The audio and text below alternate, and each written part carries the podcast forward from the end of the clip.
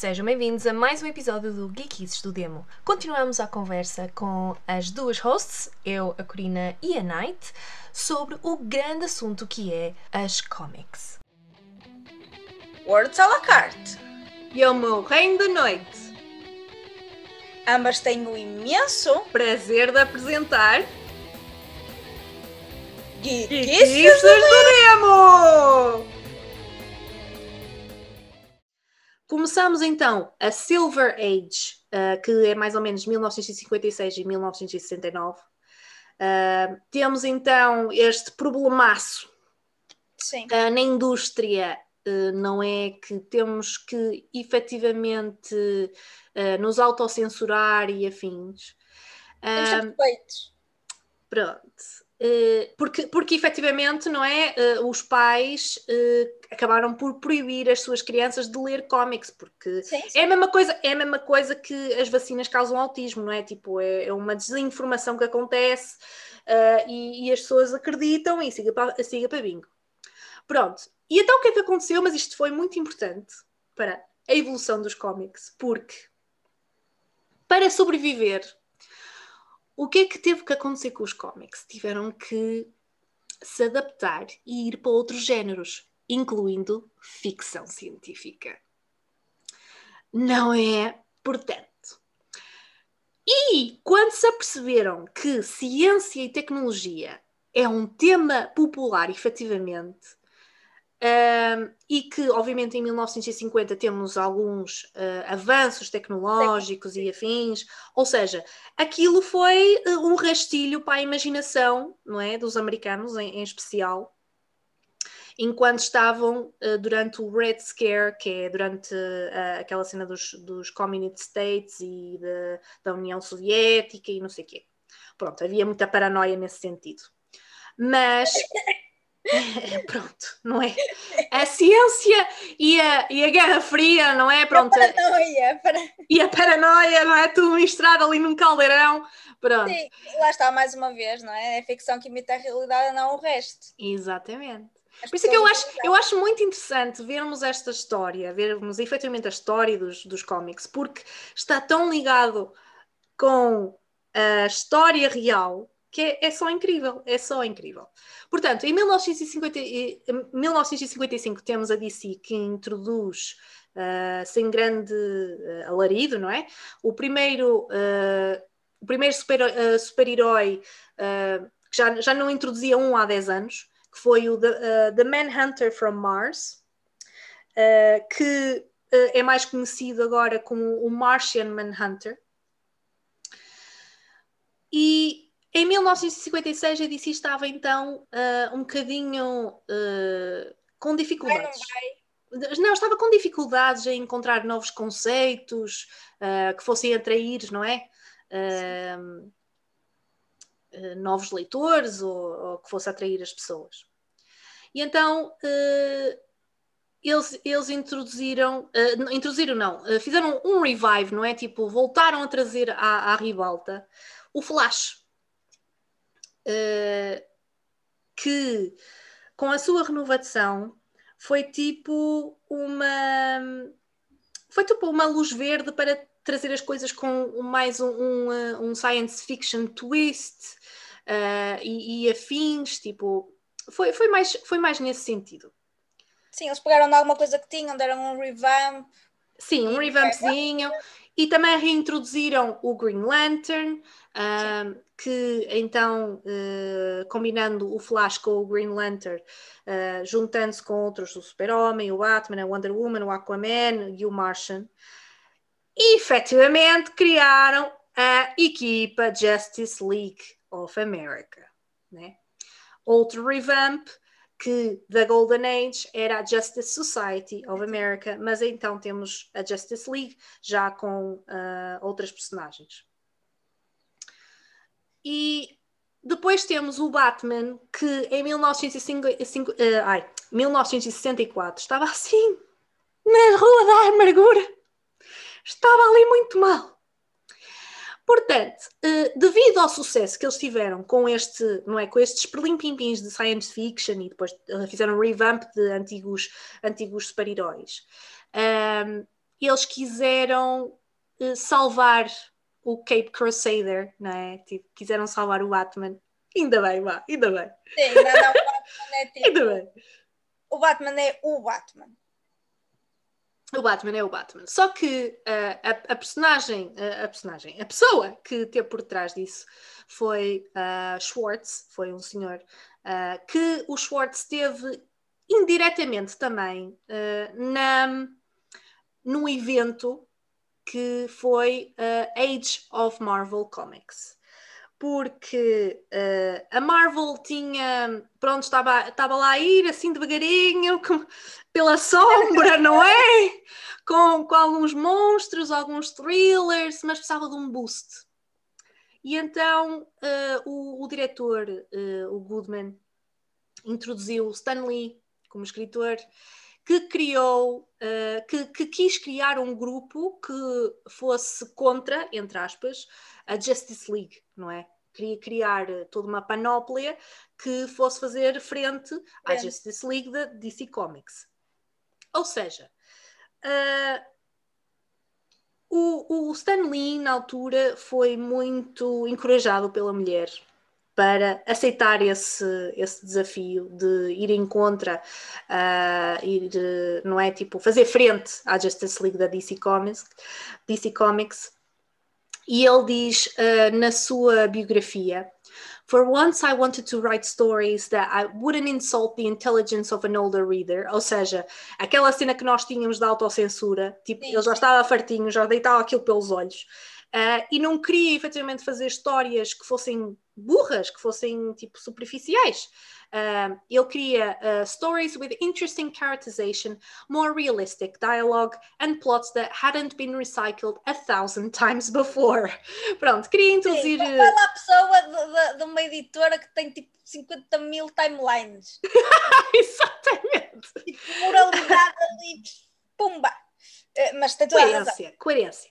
Coerência. Né? coerência. A gente tem uma coerência.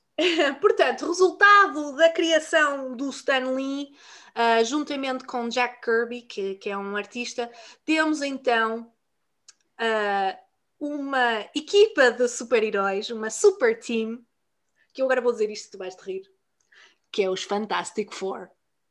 Porque uma pessoa pensa assim: qual é o flop da Marvel? É o Fantastic, Four. Cura, atenção! Foi tipo 1961. Não, mas uh, Fantastic Four, loucura é o flop agora que tu metes pessoas a, a dirigir filmes como sabem o que estou a fazer. Exato. Tam, exato. Outra, pronto, outra, isto, é, isso é outra questão. Outra questão. Portanto, um, enquanto que uh, os, os Fantastic Four um, eram tipo o negativo da Justice League, por assim dizer.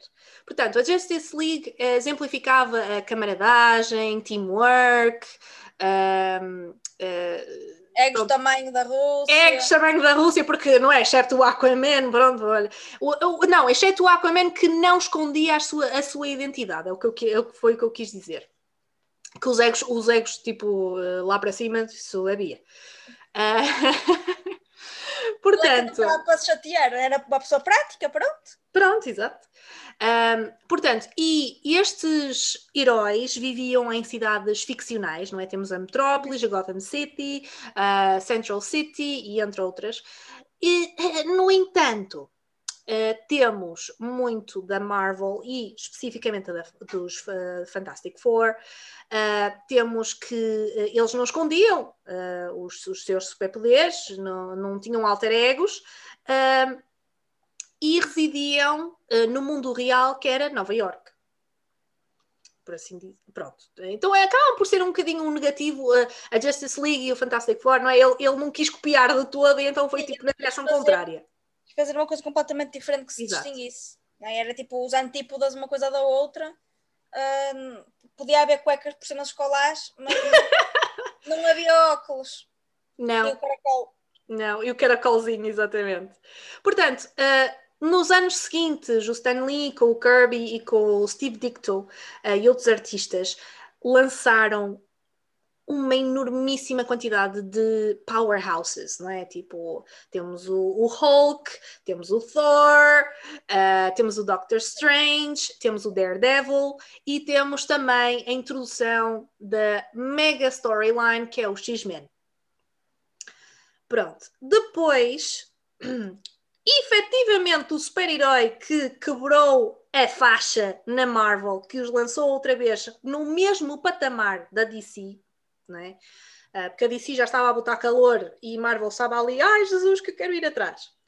Uh, foi efetivamente quando eles introduziram o Spider-Man.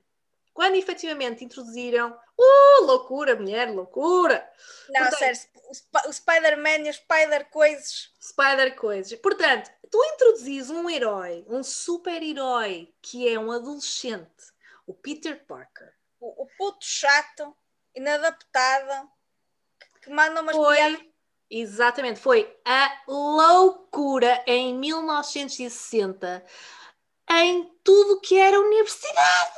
Tipo, loucura! Povo todo louco com o, Spider com o, com o Spider-Man. Portanto, uh, progressivamente, conforme eles foram lançando mais uh, super-heróis, mais diferenças começaram a aparecer da Marvel e da DC, não é? Portanto, temos uh, a DC ainda era muito a imagem afluente da América, uhum. né? uh, mas no entanto, a Marvel é que trazia os seus super-heróis para as cidades de Manhattan e, e pronto. Sim, Normalmente Nova é sempre York. Nova York. Nova York é tipo o antro de qualquer coisa. Destruído 50 mil vezes. Mesmo, mesmo. Um, portanto, uh, as DC, enquanto que, por exemplo, as DC stories eram mais tipo good versus evil, a Marvel trazia outros assuntos, como por exemplo um, a citizen unrest, não é? Tipo. Uh, problemas sociais, problemas sociais e ainda uh, políticos corruptos. Ou seja, problemas muito mais, uh, talvez, que as pessoas mundanos, conseguissem. Talvez. Mundanos, é isso. Mundanos. Exato. Porque, talvez as pessoas, lá está, uh, as pessoas, da mesma forma que se relacionavam mais facilmente com o herói que iam seguir, o, o príncipe que veio para, para unir os povos de Albion, o, o, o, um, o, o chefe que, que, que, tenta mobilizar uh, o seu povo para que, para que não, para que haja comida, para que haja mulheres grávidas, para que haja uh, crianças a correr, uh, da mesma forma que tinhas o, o, guerreiro queria ser lembrado, tu também aqui passaste a ter pessoas que queriam se correlacionar, ou seja, é muito mais fácil um miúdo, miúdo, um jovem, se relacionar com o Spider-Man. Tipo, começar a falar com as miúdas, que, hum, que está ali naquele cantinho. E está, e está a estudar, não é? Não tem um. Não tem... que está Exato. ali. Tipo, vamos voltar ao, ao cromo de óculos e não sei o quê. Ou, ou então os Fantastic Four, que eram uma família. Sim, de certa forma eram uma família. Acabaram por se tornar. Exatamente. Ou. ou opa, porque isso era a realidade deles, não é? E então é muito mais fácil do que um Batman que, que o superpoder dele, de novo, é, é o dinheiro. Pronto. E, e, toda a questão emocional que está por trás. Que isso, pronto. Isso é, são outros 500. São outros 500 o super-homem que, que, que, é de Krypton. Ou seja, é, é um ET ainda que ele... É um ET, é um alien. Ainda que ele esteja muito preocupado com a Terra e que tenha o, o seu sentimento pela Terra, porque passou a ser o seu planeta, não é? Uhum. Um, é muito mais fácil tu relacionares com o Peter Parker. Todos nós fomos, já fomos um bocadinho Peter Parker. Exatamente. Uh, mas nós não, nunca podemos ser de Krypton. Exato. Portanto, em 1960 ainda, temos a, a invasão dos super-heróis uh, na televisão. Uhum. E com live actions ou, ou, séries animadas, temos o Captain Nice, temos o Mr. Terrific, temos o Space Ghost, temos o Birdman and the Galaxy Trio, mais importante, The Green Hornet, The New Adventures of Superman and Aquaman. São alguns dos exemplos. Uh, depois, obviamente, da Marvel, Uh, temos alguns também desenhos animados, temos o Captain America, o Iron Man, o Hulk, o Thor, o Submariner, uh, que entraram é, nos desenhos animados de sábado de manhã.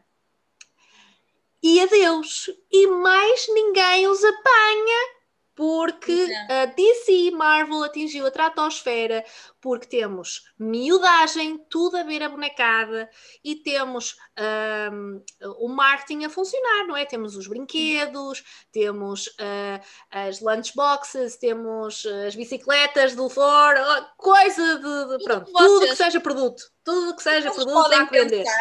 Existia, é, é como nós agora colecionamos, é também Exato. o tipo de material e de produtos é diferente Uh, mas nós também colecionamos. Eu tenho um jogo de casa de banho uh, Star Wars. Ora ah, bem.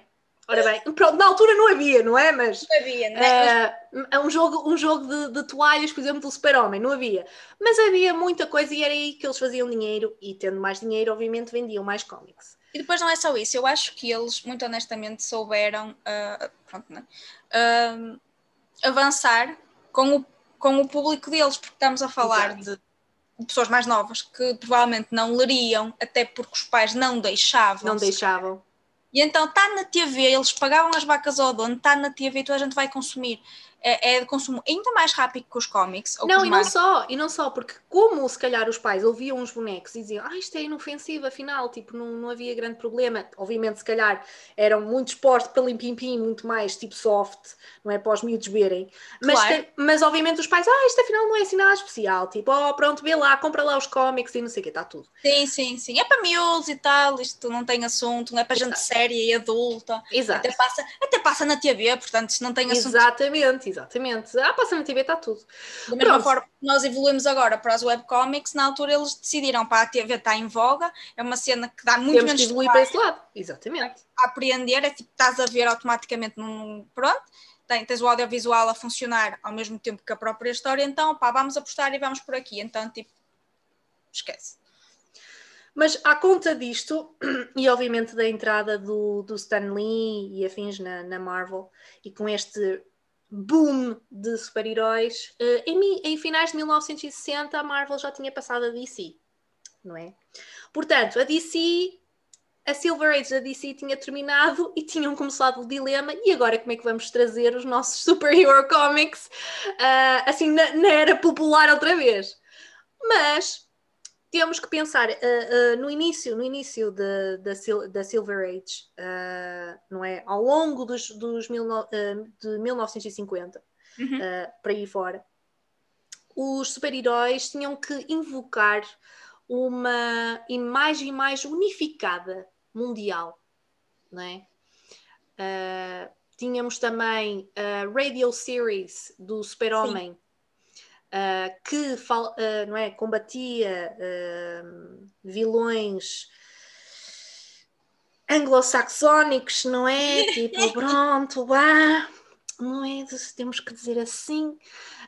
mas que isto, isto tudo levava as pessoas ao post-war, não é? Tolerância e afins. E também começou então a aumentar a diversidade nos cómics. Sim, e depois houve uh, outra coisa que, se tu vês, hum. vês bem, estamos a falar época de 60, uh, ah, para além da, da, da prospecção científica no espaço, nós começamos, tivemos a ideia que queríamos, não bastava colonizar o nosso planeta, esbardalhar a porra toda aqui, íamos fazer isso noutros campos, Exato. noutros planetas. Então tínhamos, a, tínhamos a NASA, tínhamos a, a contraparte da NASA soviética, um, também a questão da, da Guerra Fria sempre esteve né? a cortina de ferro também só caiu em, 90, em 91, portanto. E depois havia uma coisa que eu, nos anos 60, que, que, aqueles movimentos começaram a aparecer do paz e amor, do, do retornar Sim. às questões um, ambientais da natureza, Sim. com o swap Exatamente. Exatamente. A consciência da, da liberdade um, do jornalista, a liberdade sexual, tudo isso, lá está, de novo, não, não são as cómics que influenciam ou a arte que acaba para uns toques de aviso à população, mas é, é, é a população que muda e o resto que tem que ir atrás. E tem então, atrás. mais uma vez refletiram aquilo que eram uh, os, os, problemas uh, e as questões que a população tinha. Então estamos no pós-guerra e, e, e, daqui a bocado Guerra Fria outra vez, mas, mas vamos voltar a esta, esta loucura de, de nos estarmos a destruir. Mas é um ponto interessante que tu estás a tocar, porque, tal como eu disse, que aumentou a diversidade e nós tínhamos efetivamente uma, uma planóplia de, de vilões uh, russos e chineses e afins. Um, durante esta altura, de, não é de 1960 para a frente, tivemos uma, uh, um, uma, um desaparecer nos cómics que foi de People of Color. Sim. Mais uma vez, não é? A história.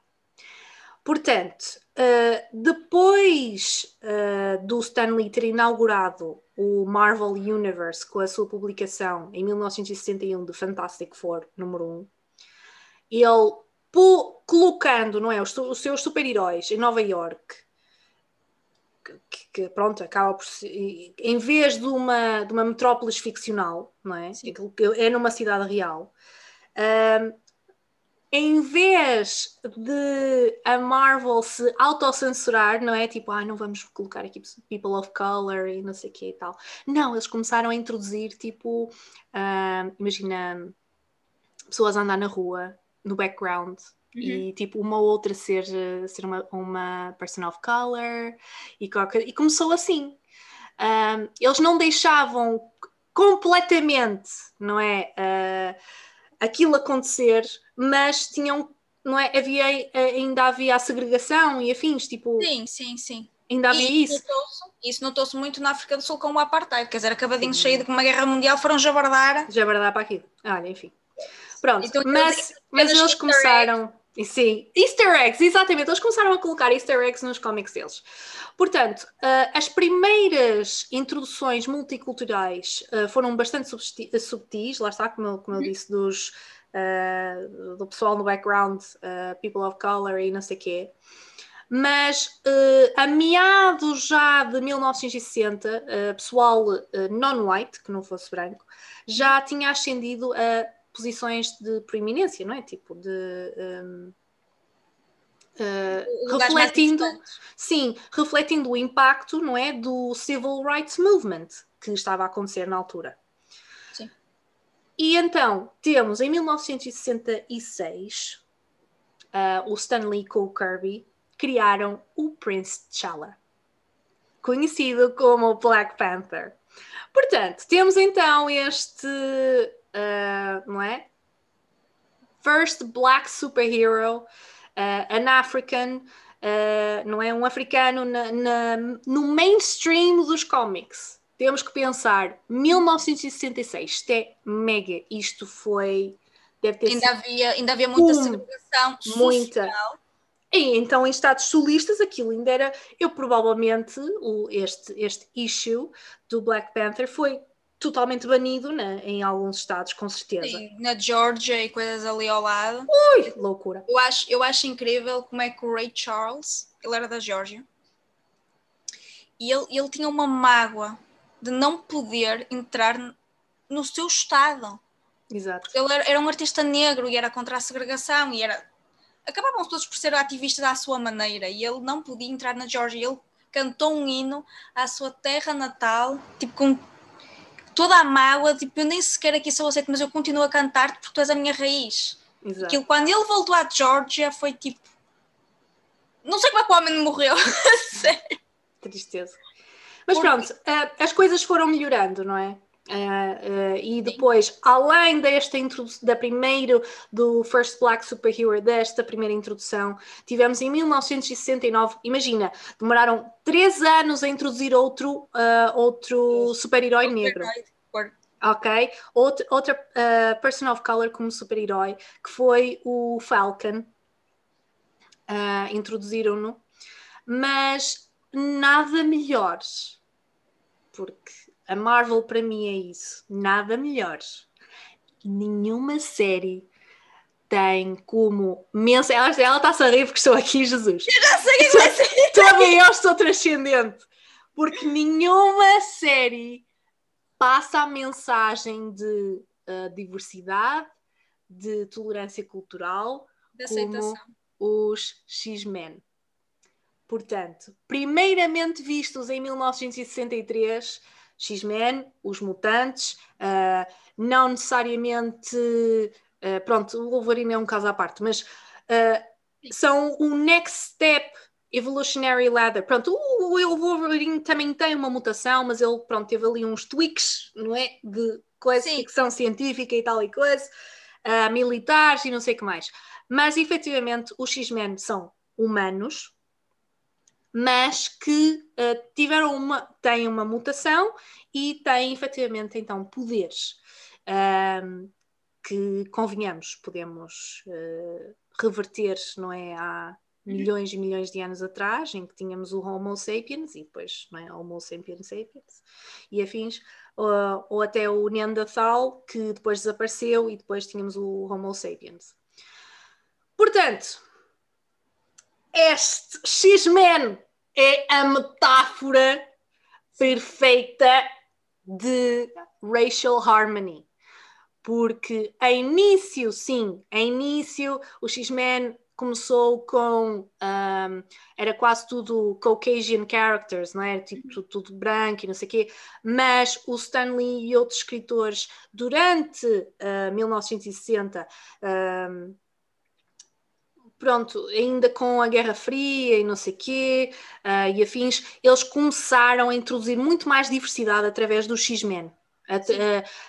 lá está, a, metáfora de harmonia racial e cultural foi muito puxada pelo X-Men. Muito, muito, muito. Cada um tem o seu poder. Logo, logo a partir daí, ainda que haja poderes parecidos e alguns sim. que sejam. Sim, sim, sim, sim uh, iguais, né? porque há vários que conseguem voar, por exemplo, whatever.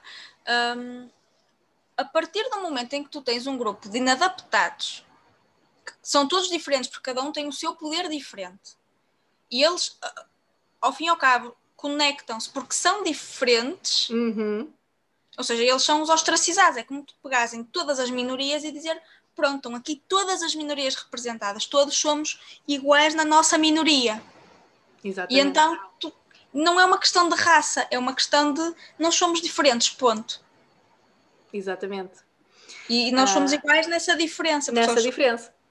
Tal e qual, tal e qual. Portanto, isto era o que estava a acontecer na Marvel, né?